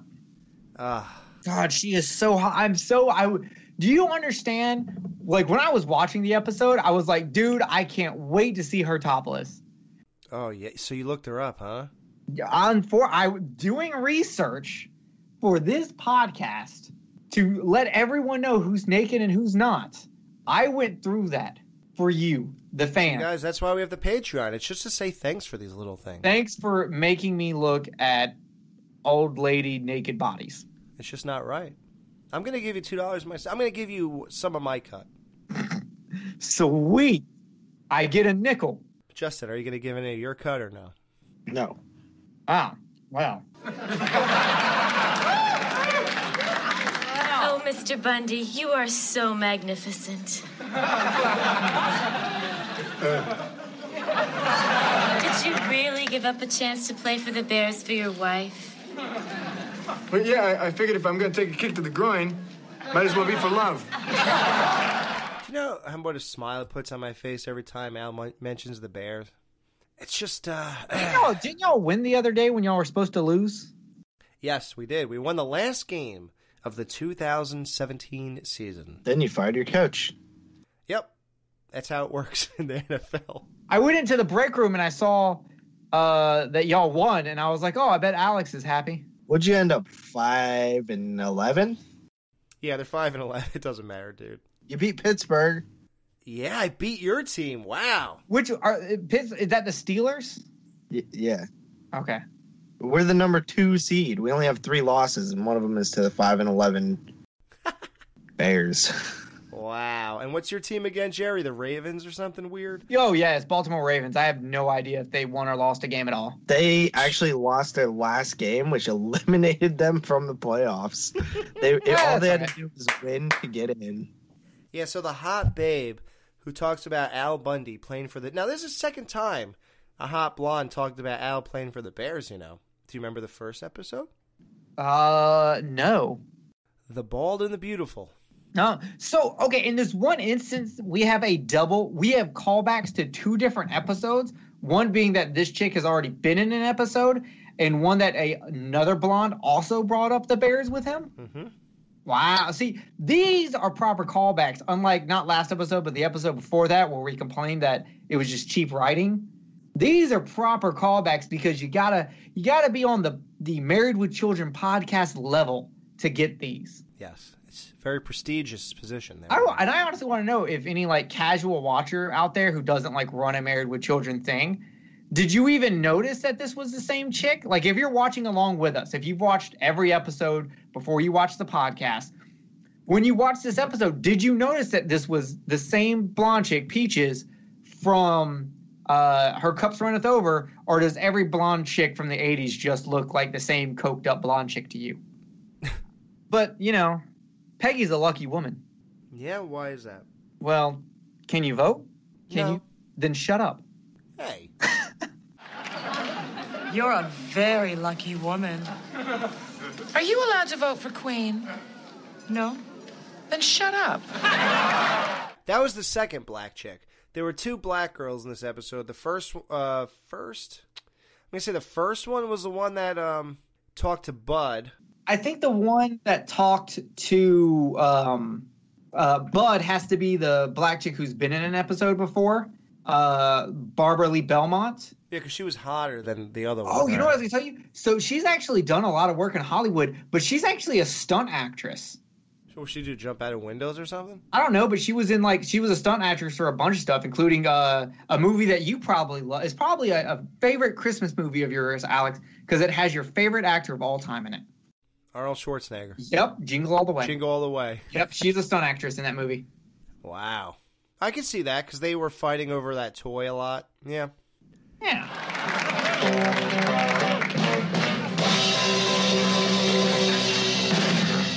Hello, everyone.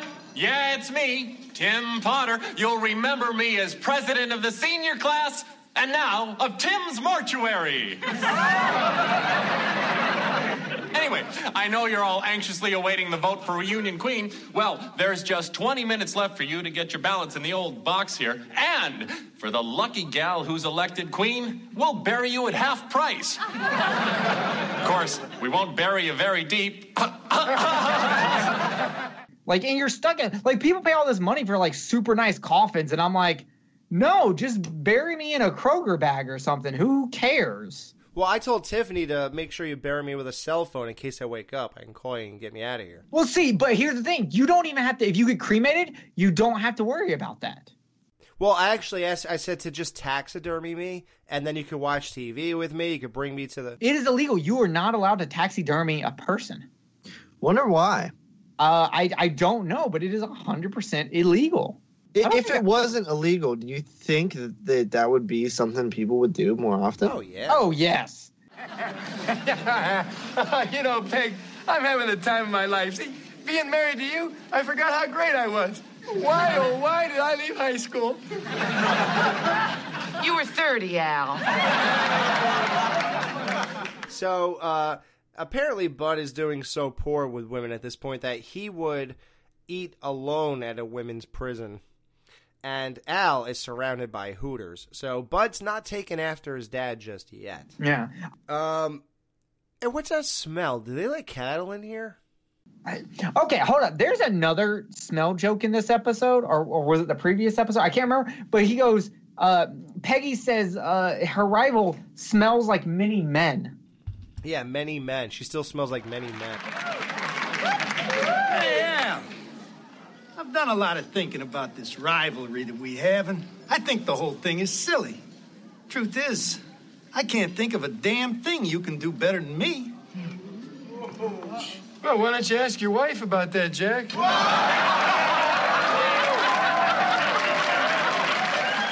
But this Jack guy took it, and it's so weird because his wife, she does pretty well against Peggy. She uh she does she says um she could use uh your red hair for the red carpet except for your roots, Yeah. which is another callback. To Peg saying she has no real hair color. Right. Yeah, because she still dyes her hair because we learned that from my mom, the mom. Another call. Who who wrote this episode? Because they are good. A fan of the show, clearly. Apparently. Uh, uh, it the e, Ellen Isn't it Fogle? Yeah. Bravo. All right, Bundy. Bottom line. You know that fight we were supposed to have after graduation? I'm starting to realize that maybe you didn't hurt yourself jumping over that Mustang. I think you just punked out.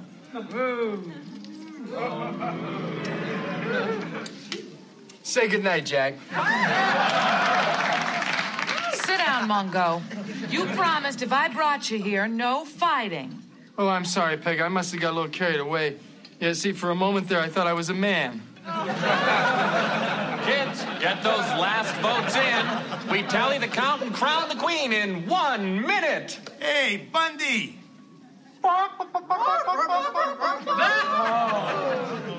Give a lady a seat. Oh. Hey, you know, Peg, it's uh, it's like I told you on our wedding night when you woke me up. you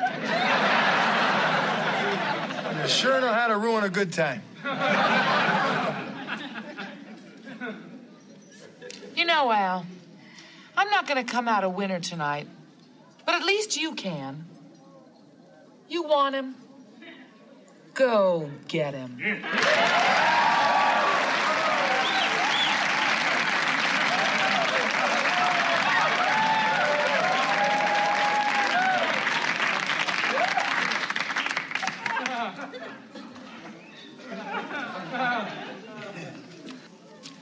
Let's rock.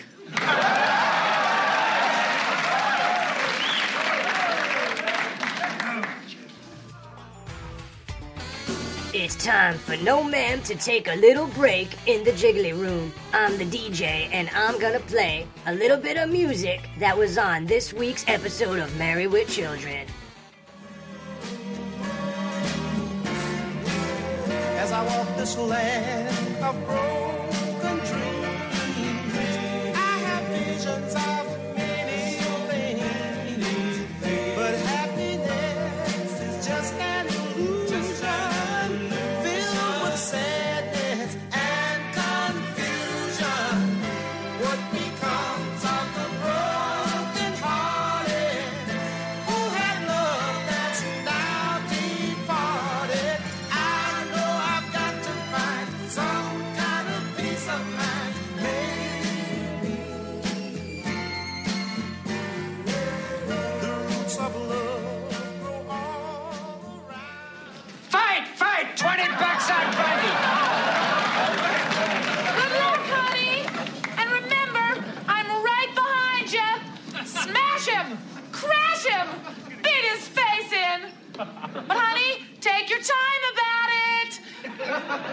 I got a little something to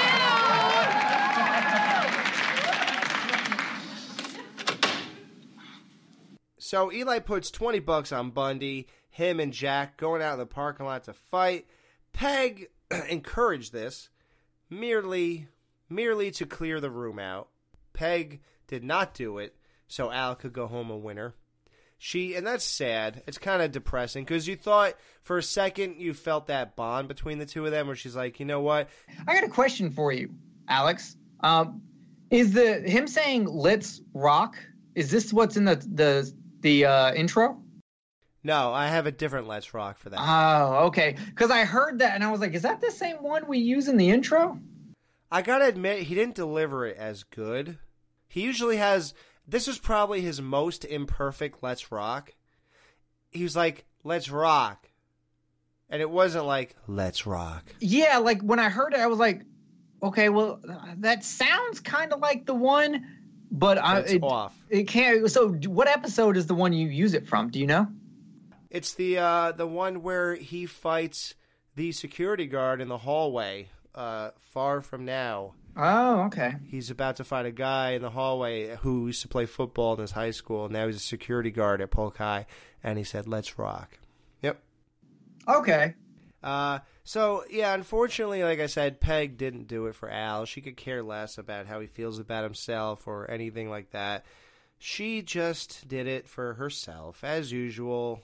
Selfish Peg Bundy just wanted to clear the room out so she could tamper with the voting box. She discovers that Bud and Kelly are completely passed out, as if they were knocking back like a hundred drinks. They're passed out, but really it was just from eating a lot. Food coma. Yeah, they're in a food coma. Kelly? Bud?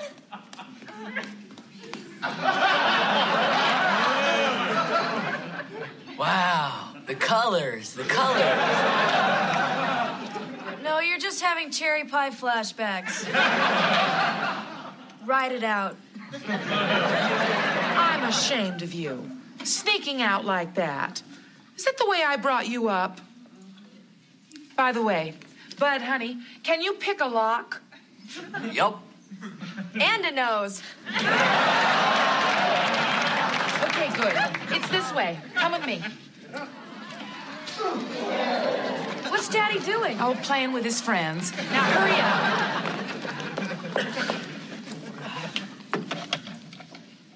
A pathetic little lock, wouldn't you say, Cal? Yeah, Jacobson 360. Single barrel, two tumblers. Why don't they just lock it with a piece of gum?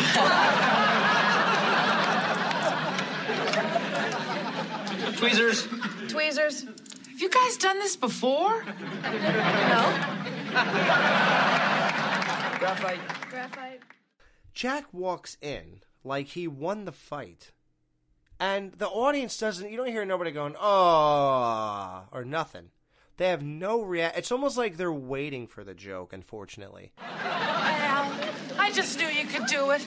Are you okay, honey? Well, actually, Peg. Shh. They're going to announce the queen. All right, that was some fight, huh?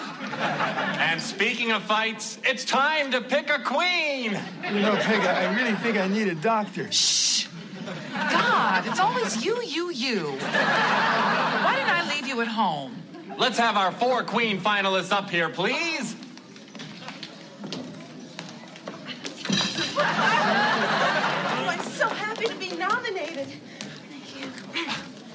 Gee, I wonder who it'll be. Good luck, Peggy. Good luck, Connie. And our Polk High reunion queen is Larry Fleischman. Throw out an anchor, Fleischman. I'm just kidding. I got a question for y'all. When they pull up the four finalists, did y'all notice the guy on the stage before they pointed it out or not? No. When he said a guy's name, I wondered why, and then then they panned over to him. Because I actually did notice, and I when they called his name, I was like, that would have been hilarious if like Peggy lost also because instead of like fixing it by Just getting rid of the one girl, she forgot to get rid of his votes, right? yeah, like she took out too many votes and now he won on accident because she you know messed up. I just knew that didn't happen though. I just recalled, obviously issue one, but yeah, that that would have been weird, a weird ending. Okay, really. The winner is, and by a landslide, every boy's fantasy, every mother's nightmare, Peggy Wanker Bundy.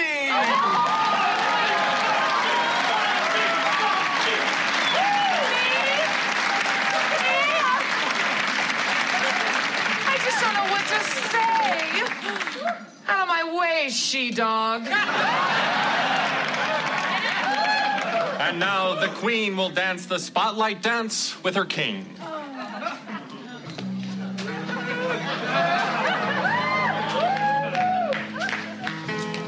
Oh, Al.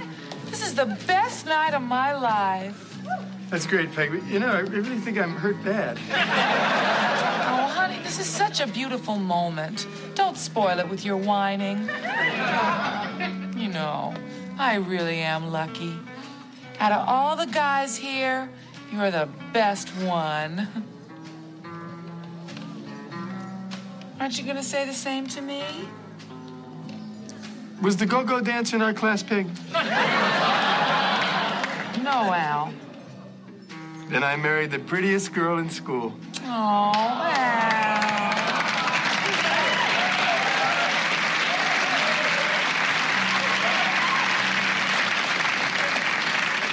Honey, you know what would top this night off just perfectly? Oh, no. Oh, come on. You can't tell me you don't want to. What's that in your pocket? My rib. Now, does Al get a sex point?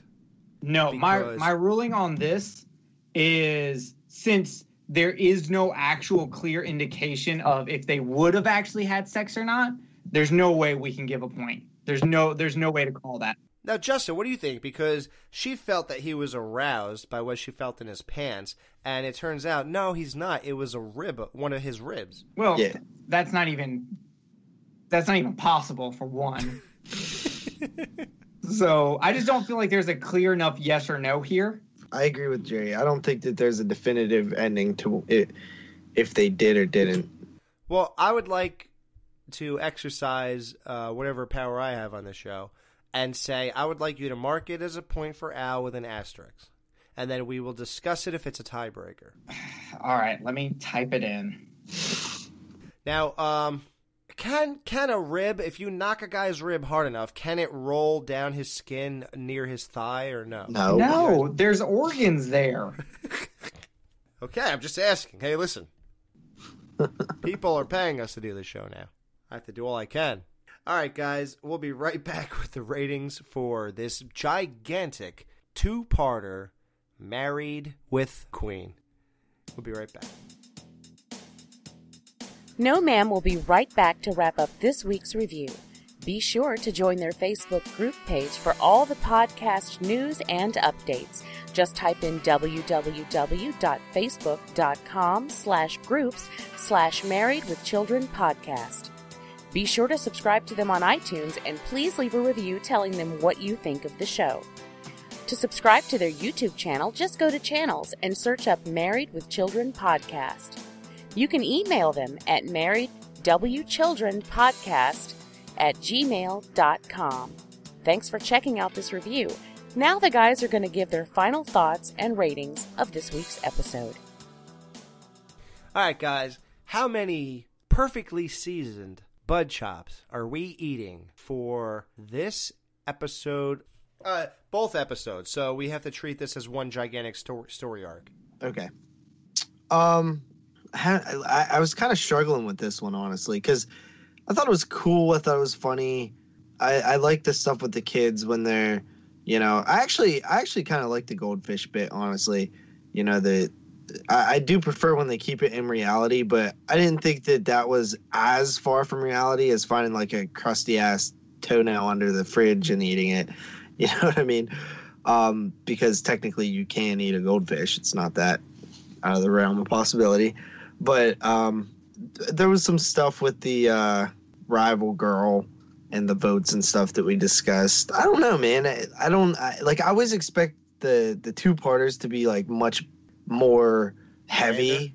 Yeah, like heavy, like have more of a heavy tone and and and meaning thing. I still think it was pretty good, but uh, I'm I'm not like super sold on it.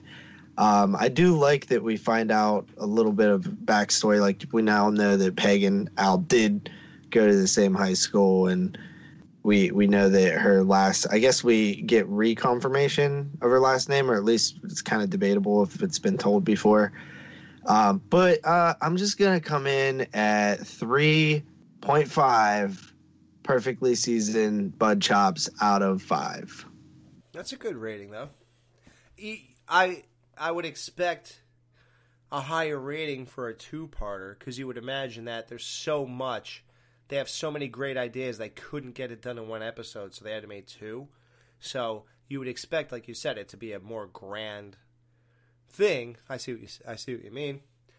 Uh, so 3.5 is a, a, a solid as anything rating, but yes, obviously in a two-parter we would expect a four or higher. So that's uh, unfortunate that you didn't feel that way. So let's see, Jerry, how many perfectly seasoned bud chops are you going to eat? I actually do feel like this was kind of an epic story. It, it, it, I feel like it was big enough to be on the same par as the two previous two. The only problem with he, with this episode, why why I think Justin doesn't feel it's epic, is because it's all revolving. the The problem isn't heavy because it's all revolving around this how selfish Peggy is. So we don't care as much about the problem. Like I like, but when you when you when you see that, then you can go, okay, it is epic. It's just it does it's, it's not as heavy because we don't care about Peggy as much. We don't uh we don't uh what's the word I'm looking for here? We don't uh we we don't Connect. empathize. We don't empathize, Empathize. with Peggy because we're just like you're wrong. Everything you do is wrong. And that's one of the reasons that's one of the things I don't like about the show. Well, I think it's sympathize. Ep- I think empathy is a No, empathy is being able to feel what they feel. Sympathy is being able to is feeling bad for them. Yeah, I don't feel bad for them, and I can't feel for Peggy at all because she's so horrible in this. Uh, and that's my my actual only negative in here uh, is how horrible Peggy is shown. It it bothers me. But but Because even, that though, Jerry, like the story itself is kind of stupid. It is, but it's married with children stupid. It's not like I don't think that this is that much stupider than a lot of the other story arcs they've gone through. I don't feel like this is that much stupider than uh, sleeping at the shoe store or going to a meeting of bald people when you're barely bald. like it's this is to me an ex- acceptable amount of stupid for married with children. I, I guess stupid is not the right word because I do agree that it like isn't out of the realm of like the stuff we like. I feel like it's a weak story in terms of like the the, the not the reunion, but just the like the the voting and the the prom the the it's not even prom damn it it's like the reunion queen it's just Which we don't even know if is a real thing. Yeah, it's not Well, it's not a real thing I wouldn't know, but like, yeah, I, I ha- I'm like Justin. I had a really hard time scoring this episode because there are a lot of things that I, what I like in this episode, greatly outweigh what I don't like, and there's enough, and there's enough of me that for this episode that I can completely push to the side.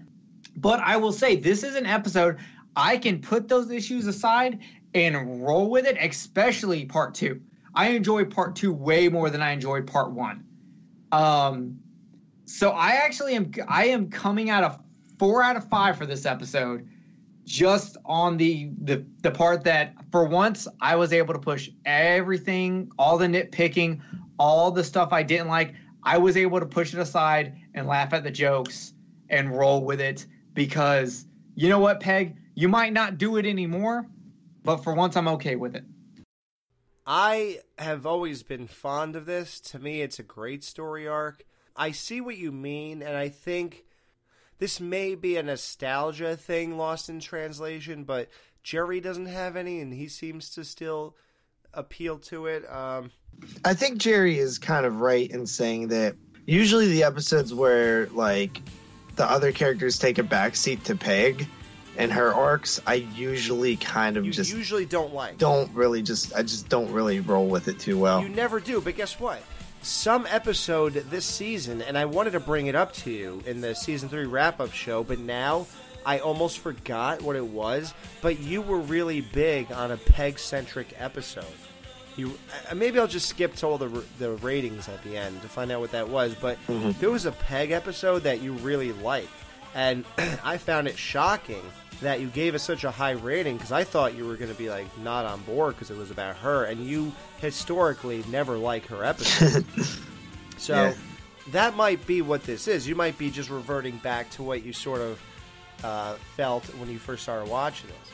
So I, I see what you mean, and her, and she's not really winning guys over exactly in the in the last few shows, like we said, and she certainly didn't win any over in this episode.